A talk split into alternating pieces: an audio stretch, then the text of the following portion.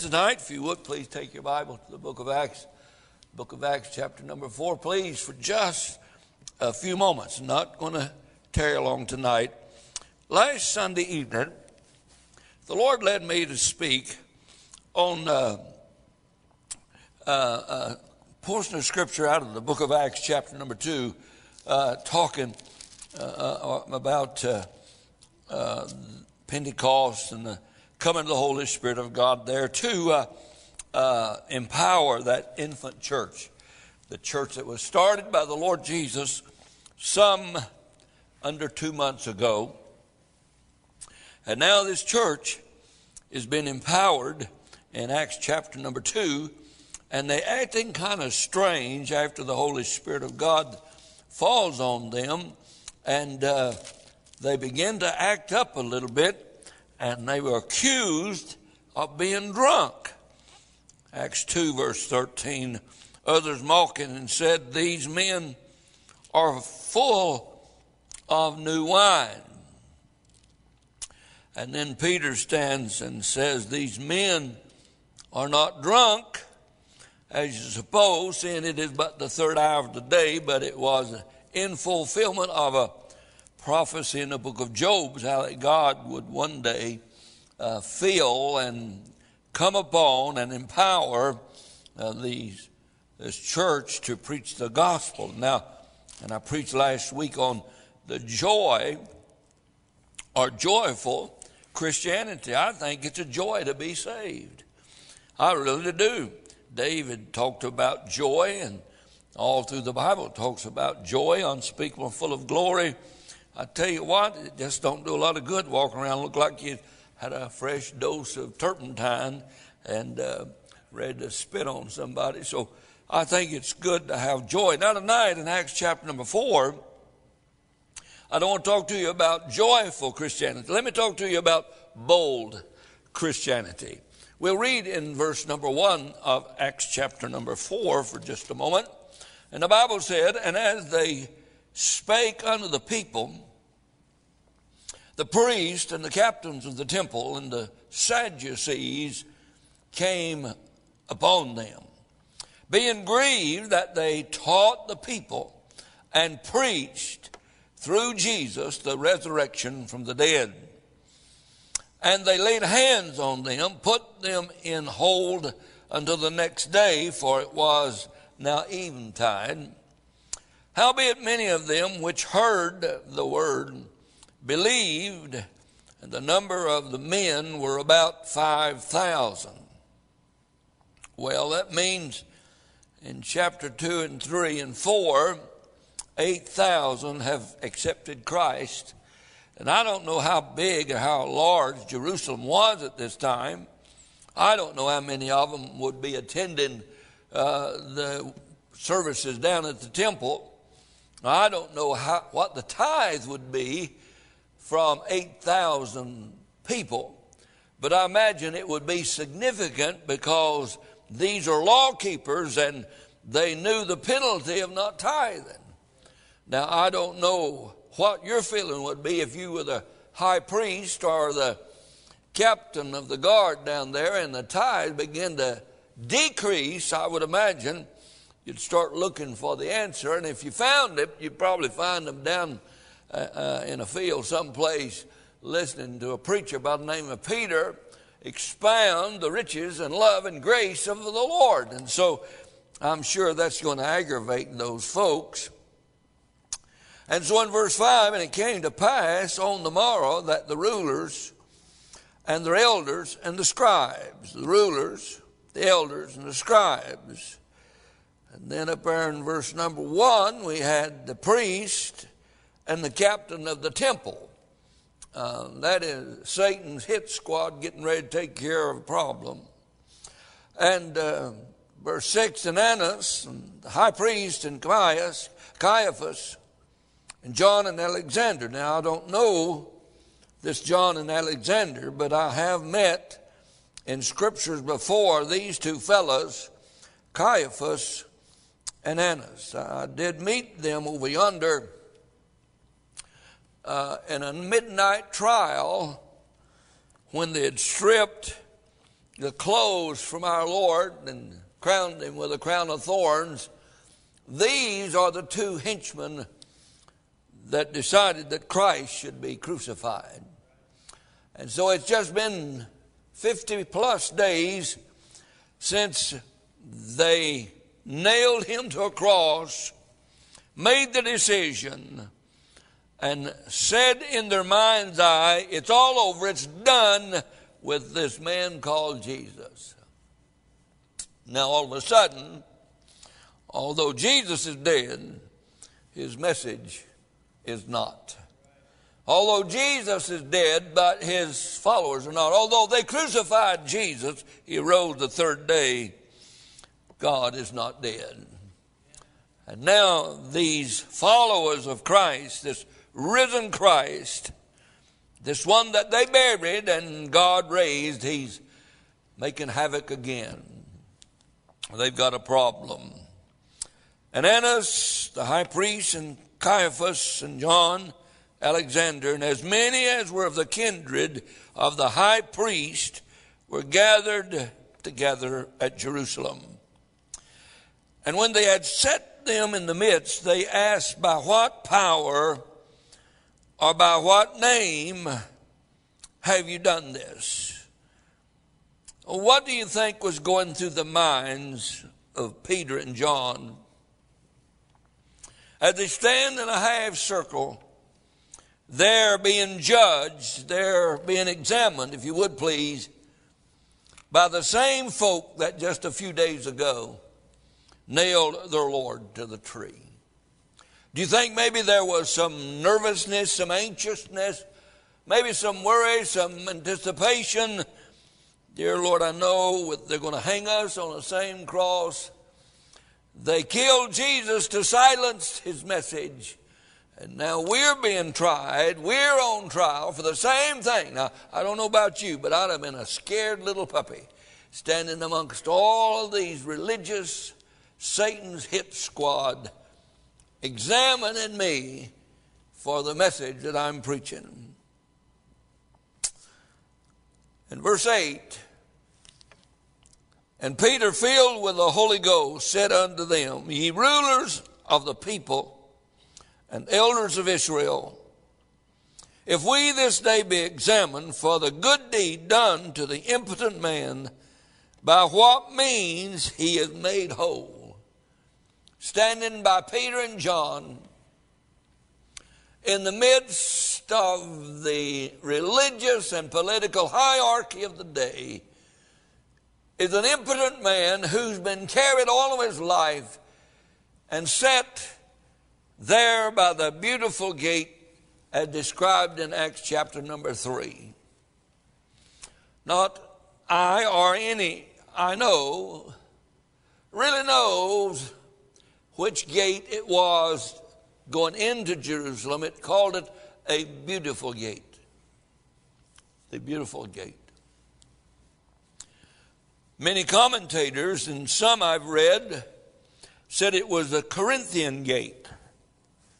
If that be so, this is a gate that was some 40 meters high, made of solid gold and trimmed in beautiful silver and precious jewels.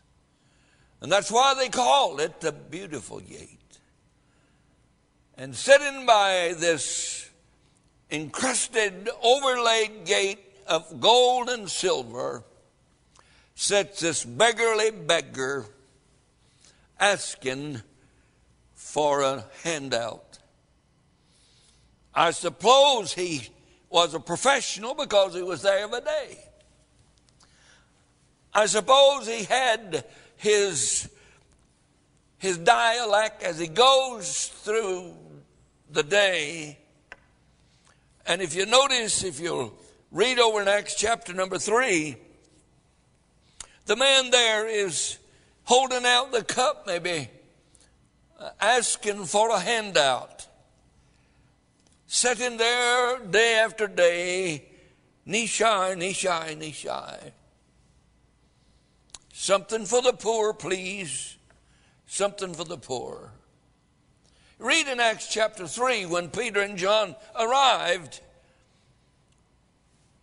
Peter said, Look on us. Don't divide your attention between somebody else who may have a handout. Look on us. We have something that's of more importance than gold. We know God. And if you read that on, you'll see that a miraculous healing took place.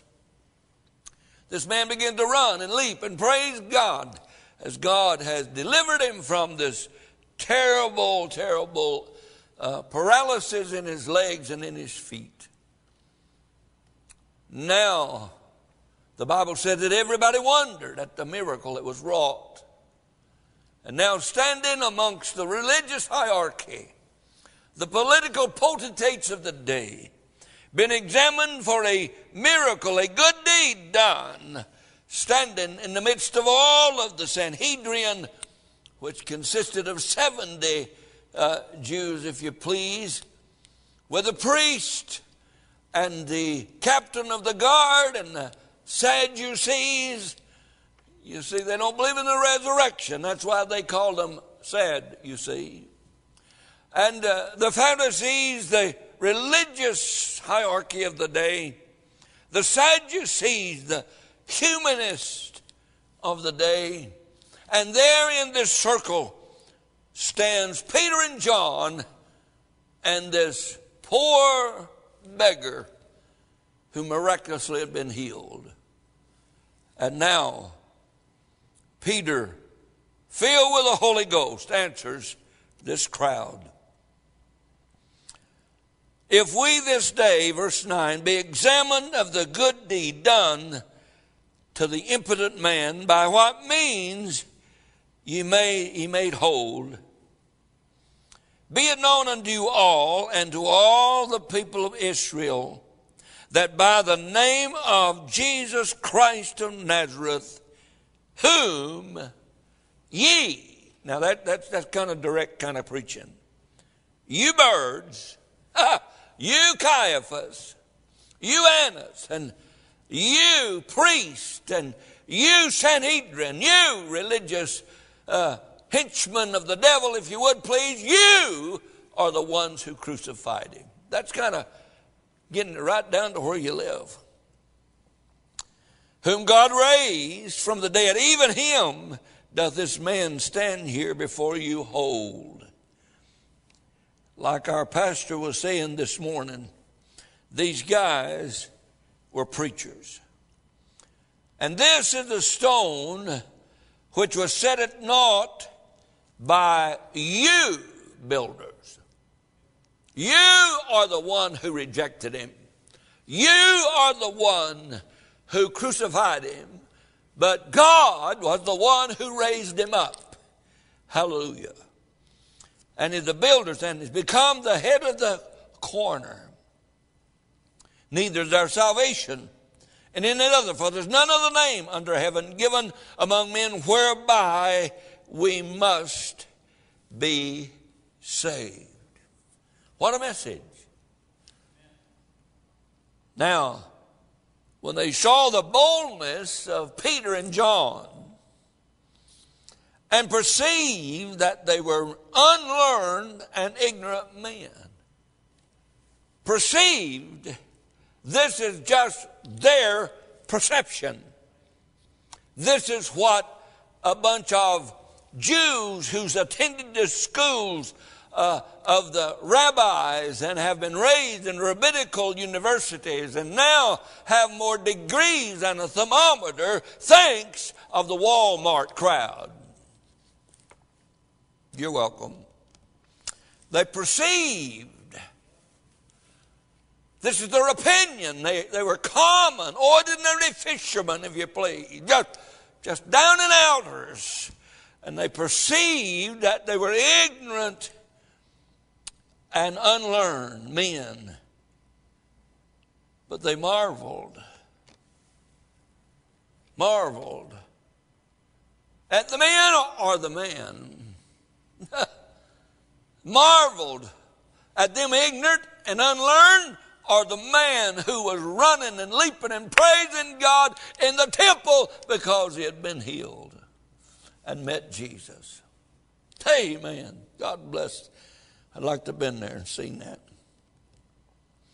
And they took knowledge of them that they had been with Jesus. Now, if you know very much about your Bible, you know that the church has just been empowered. The church has been in existence since the Lord Jesus started it in Matthew 16, 18. And it's an infant church. And this infant church started out strong as a result of Acts chapter number 2. They experienced mighty signs and wonders, miracles, and phenomenal growth.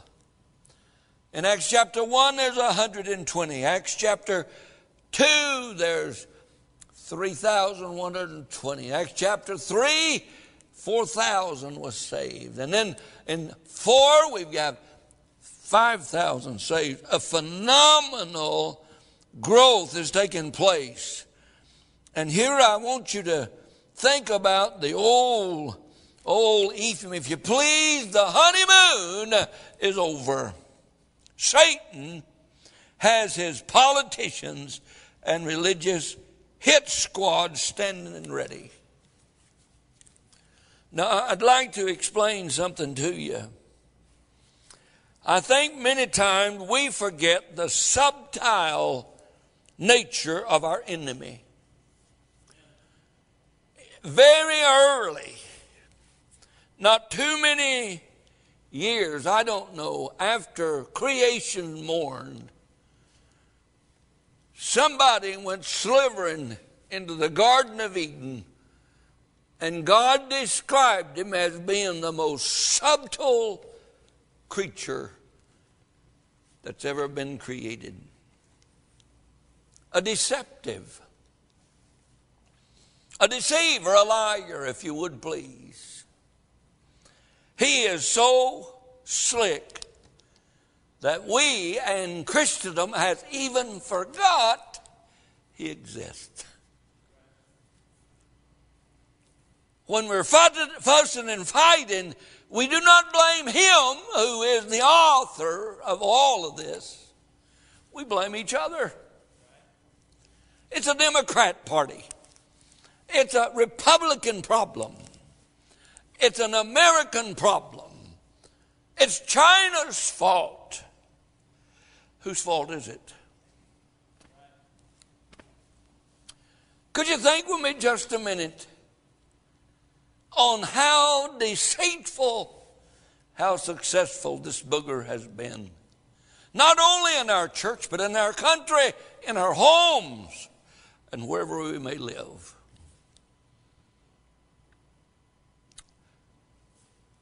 the status of America is the world's number one superpower.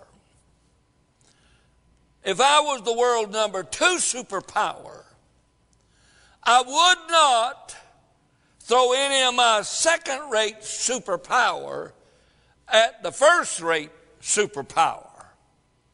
I learned as a teenager don't try to whoop somebody you can't whoop. Don't do it.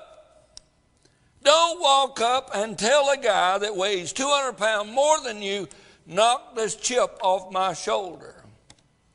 When he does, his aim may be bad. So if you were the devil or China, and you wanted to really hurt America, would you drop a bomb or a virus? Slick, subtle. How, if you were the devil and knew of America's firepower weaponry, I was watching just yesterday. I'm a long range shooter. That is, if I'm shooting at nothing no farther than 25 yards. I was watching yesterday of the training and the techniques and the ability of the American Army sniper. I was telling my wife, I think the longest shot that I know of is a little about a mile and a half that an American sniper shot and killed an Afghani a mile and a half away with a rifle. One shot. That's phenomenal. But yesterday I was watching that the modern day sniper puts those snipers to shame. They took a primary target, maybe 100 yards downfield, and cut a hole in this cardboard just thousands of inches larger than the bullet that was coming out of the sniper's rifle. And downfield, several hundred yards, was the target. This sniper, one shot, shot through that hole, didn't touch either side, and wham, killed or hit the target. If I were another country trying to hurt the greatest country in all the world, I don't believe I'd throw a bomb. I might turn loose a virus. And without a shot and without noise, except our news media, thousands would die around the world. Economies would be absolutely destroyed, and the church would be shut down. The gospel would be arrested. While all the time we're blaming somebody else who really is not in charge. Satan is a subtile deceiver, if you please. And he unleashed, if you please, a virus instead of bombs. It was biological and not physical. And now our world is filled with fear instead of faith, division instead of duty. He's a slick booger, isn't he? And now here, he's behind the scenes trying to stop the movement of the Lord Jesus Christ and the process and the progress of the gospel. In our text, Chapter 3 introduces chapter 4.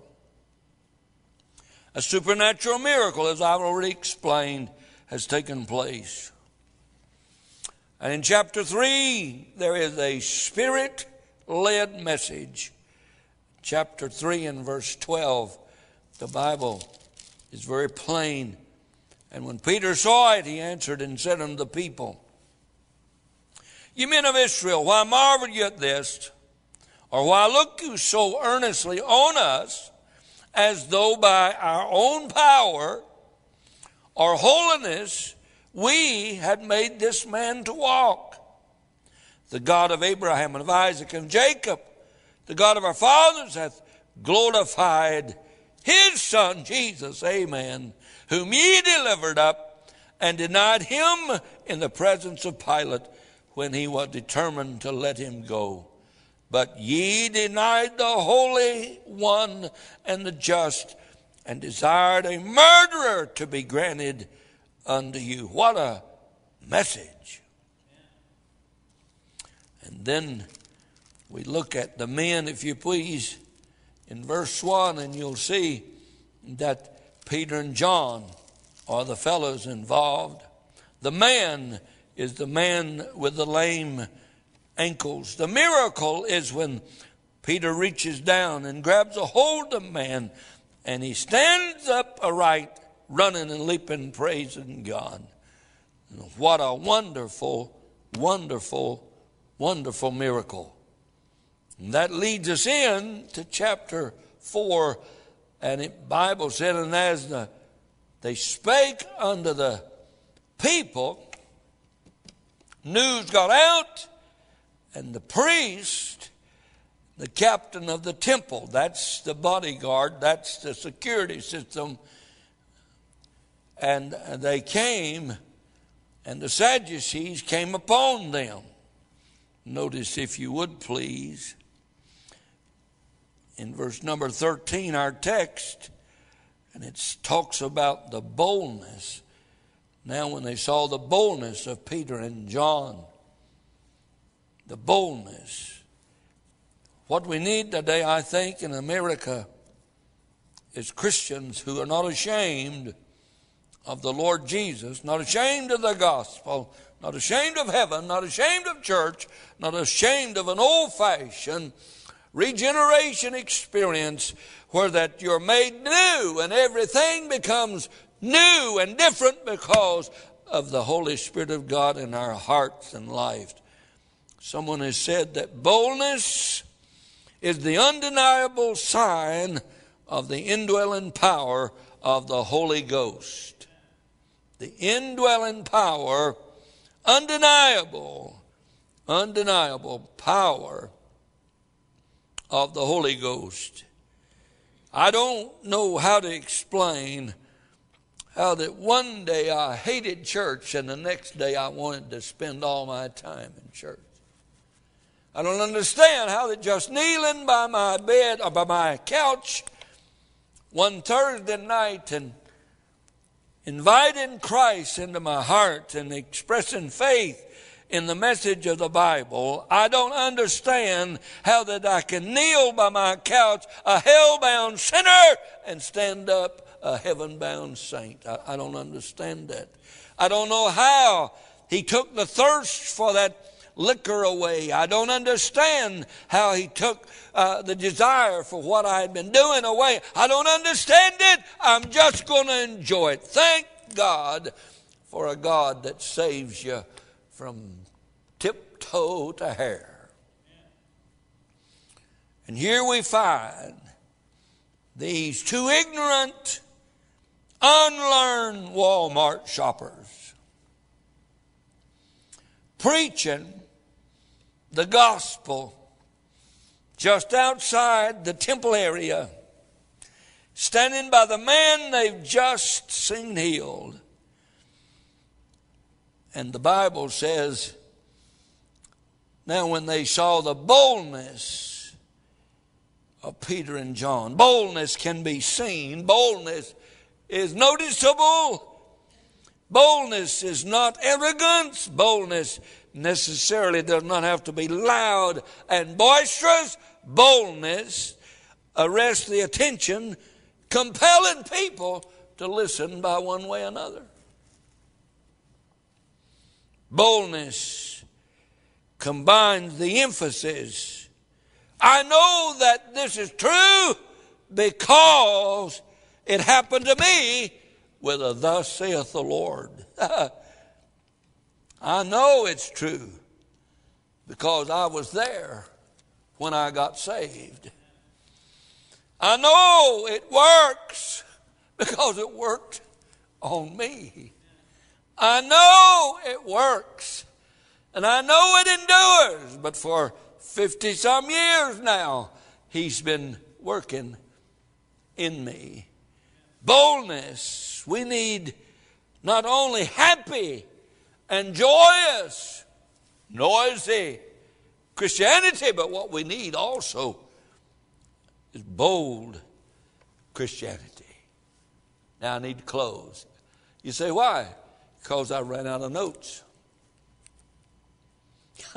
you know better than that. Let me give you three things about bold Christianity.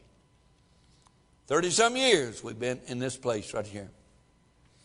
30 some years we've been trying to win people to Christ, building buildings for our people's comfort, building buildings that might attract somebody driving down the highway to stop in and say, We just wanted to check you out. Many years now we've been trying to be bold in the gospel. Our signs are bold, our buses are bold, our buildings are bold, our people are bold, our God is bold, our Savior is bold. What we need in this day and hour in which we live is not timid, hush mouth, bashful, ashamed kind of Christians. What we need are those who are bold as a lion, not afraid or ashamed of the crucified, buried, and risen Christ. A biblical view of bold Christianity will see and let us know that bold Christianity expects resistance to the gospel. Why should I not think if I'm trying to do good? Somewhere in the background, Satan is trying to do bad. Why should I be so stupid to think that I can preach the gospel and the devil not mess with my marriage? Why should I be so ignorant to think that I'm going to try to win your family to Christ that the devil's not going to try to destroy my family? There's one thing I learned really, real early in my Christian life is it's not a snowy bed of ease. I stood up many times in testimony services testified how good God is. And I forget it, it was Spurgeon or, or one of the greats was having a testimony service. And a young man stood up in the back and said, Sir, since I've been saved, it's just been like a flowery bed of ease, a flowery bed of ease. And the preacher from the pulpit said, Young man, there's thorns in rose bushes. Expect the thorns if you're going to smell the roses. And I've been around to realize long enough that when you start trying to serve God, the devil's going to get mad. And the devil and his henchmen is going to try to discourage you, embarrass you, shame you, tear your home up if he can. And so I can expect resistance to the gospel if I'm going to try to preach the gospel. You drive by our church and say, Well, I know why that church is so pretty, and I know why those buildings, all Brother Wittenberger got down there is a bunch of wealthy oil men. Well, we've come a long way, baby, because 35 years ago when I started and it started growing, somebody said all he'd got down there is a bunch of rednecks and coon hunters. So we come a long way, baby, I guess, from Walmart to Dillard's. But you can always expect, you can always expect resistance to the gospel. Verses 1 through 7 explains that, and I'll not read it again to you. What was their problem in verse 1 of chapter 4? And as they spake. If Peter and John had kept their mouths shut and just practiced, practiced evangelism by how they sit and how they walk and how they dress and just tried to impress people by loving everybody, they'd had no problem. Their problem was they spake. And the devil does not like what they're speaking about. And the Bible said, and as they spake unto the people, the problem was, was their message. The problem was that they had somebody that didn't like them talking about the resurrection. That name Jesus does not need to be mentioned. Now, you can talk about anything you want to, they've said. You can talk about it as long as you want to, anywhere you want to. Just don't mention the name Jesus.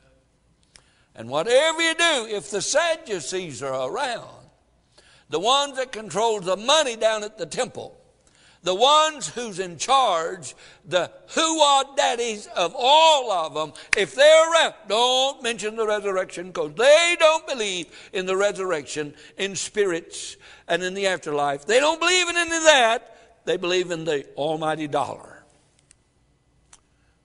Now, if the Pharisees are around, you can talk about the resurrection. That's all right.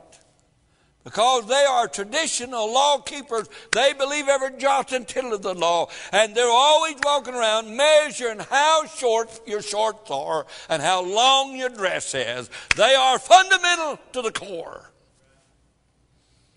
But if the Sadducees are around, hush it up about this resurrection business. Don't, don't mention the resurrection. And being grieved that they taught the people and preached through Jesus the resurrection from the dead. The devil is not going to like our message. How many doors do you think have been slammed in our face?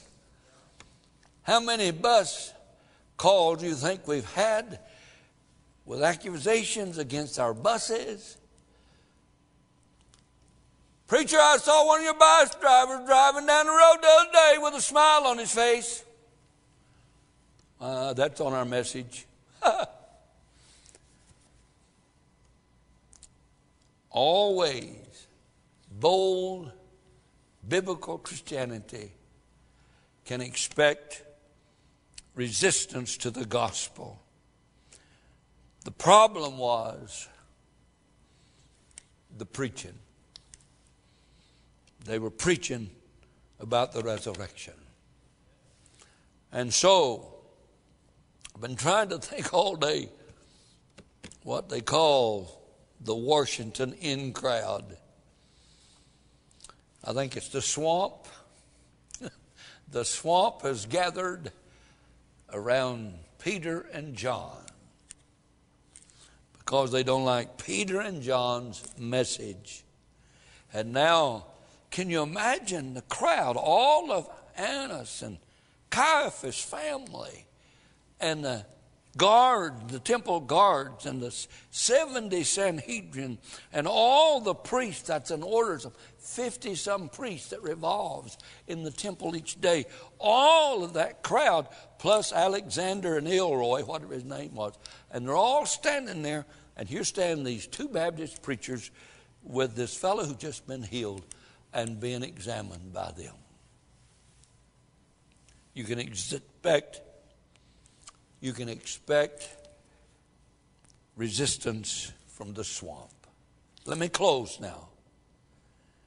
But bold Christianity, not only do we expect resistance, and from day one, we've had resistance from neighbors, from City Hall. We've seen the devil switch bait and everything else. And some 34 years of just watching God miraculously take care of all the swamp and the people who have thrown arrows and people who's tried to do harm to this ministry, and we've maintained our boldness of the gospel throughout all the years. We expect resistance, but we've always, verses 8 through 12, been ready to speak and to preach the truth. Let me give you just one verse. Verse 12. Neither, here's their message, here's their preaching. I know you guys got a good plan. You've been practicing throughout all the Old Testament. No telling how many goats and billy goats and lambs and bulls and turtle doves you've killed.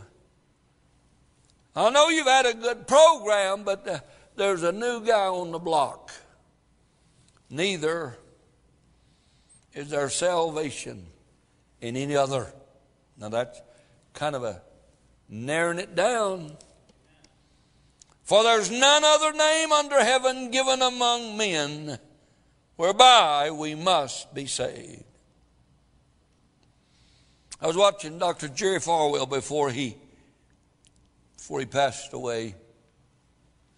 Been interviewed by someone on television and they said, Dr. Falwell, I hear that you have said that Jesus Christ is the only way to heaven. He said, No, I didn't say that. The Bible said that. That's the Bible message. I don't know what your message is, but I know what God's message is. And wherever we are, to whom we are speaking, our message should be the same. For there's no other name under heaven given among men whereby we must be saved. Preacher, don't you think that's kind of bold? That kind of bold and narrow. But it's the truth. And truth is always bold and narrow. Truth does not adjust to everybody's opinion. Jesus said, I am the way, the truth, and the life. Jesus said, And the Word became flesh, and we beheld His glory, full of grace and truth. Truth is narrow, it will always be narrow, and it shall remain narrow and we should always be ready to preach and to speak the truth, regardless to whom we may be speaking. Paul said, For I'm ready. I'm ready to preach the gospel to you at Rome. And Peter in Acts chapter 2 and Acts chapter 3 and Acts chapter 4 was ready when the, when the presented itself, the opportunity, Peter said, stood and spoke the truth. God help Joshua Baptist Church to not be ashamed of the truth, not be ashamed of the Lord Jesus Christ. See, bold Christianity expects resistance and is ready to speak the truth, and lastly, it does not compromise the truth and the message.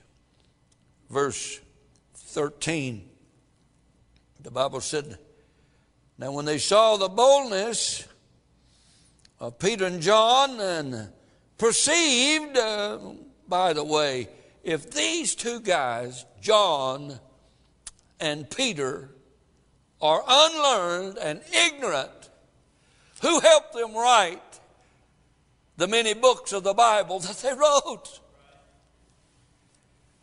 There's a misconception and a misperceiving here that just because these fellows did not go to one of the higher echelon rabbinical universities of the day that they were ignorant and unlearned men.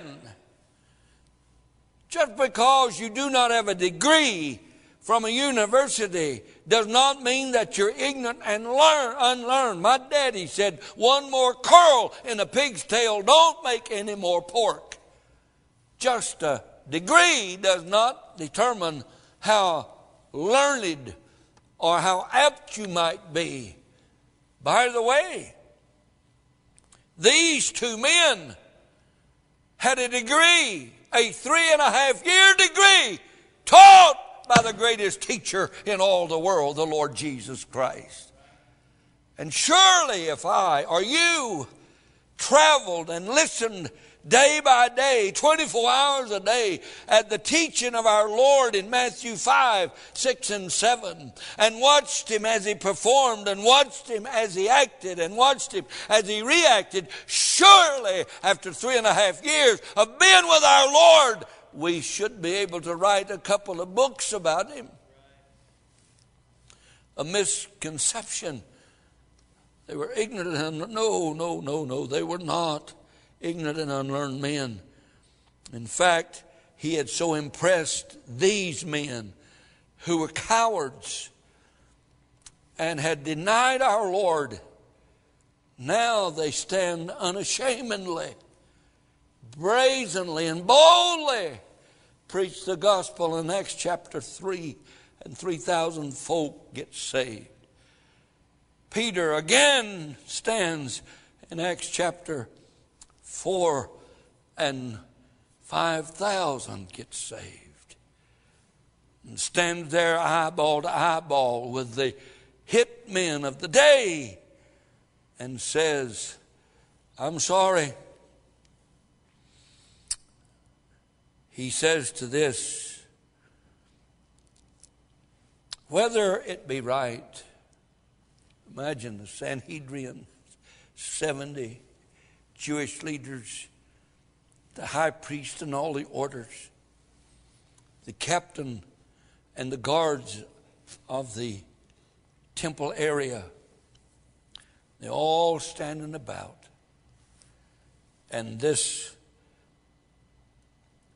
converted fisherman says, whether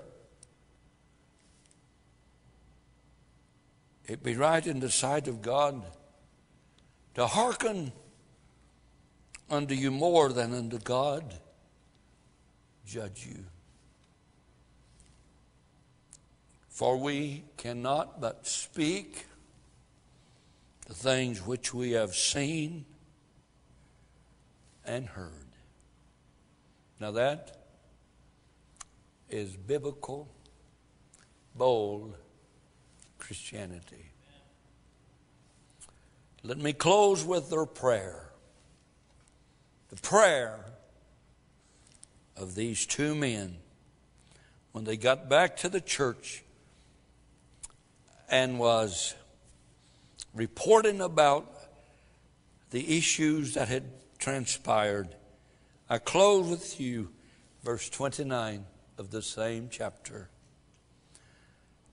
And they got back and was reporting and they begin to pray. Now, Lord, behold their threatenings, and grant unto thy servants that with all boldness we may speak thy word. After they had been threatened and commended, don't you speak in his name anymore. You can speak anywhere you want as long as you want, but whatever you do, don't you mention the name Jesus or the resurrection again. And they go back to the church and begin to pray, Lord, behold their threatenings, and grant unto thy servants that with all boldness they may speak thy word. That's what we need in America. And that's what we need in Joshua Baptist Church.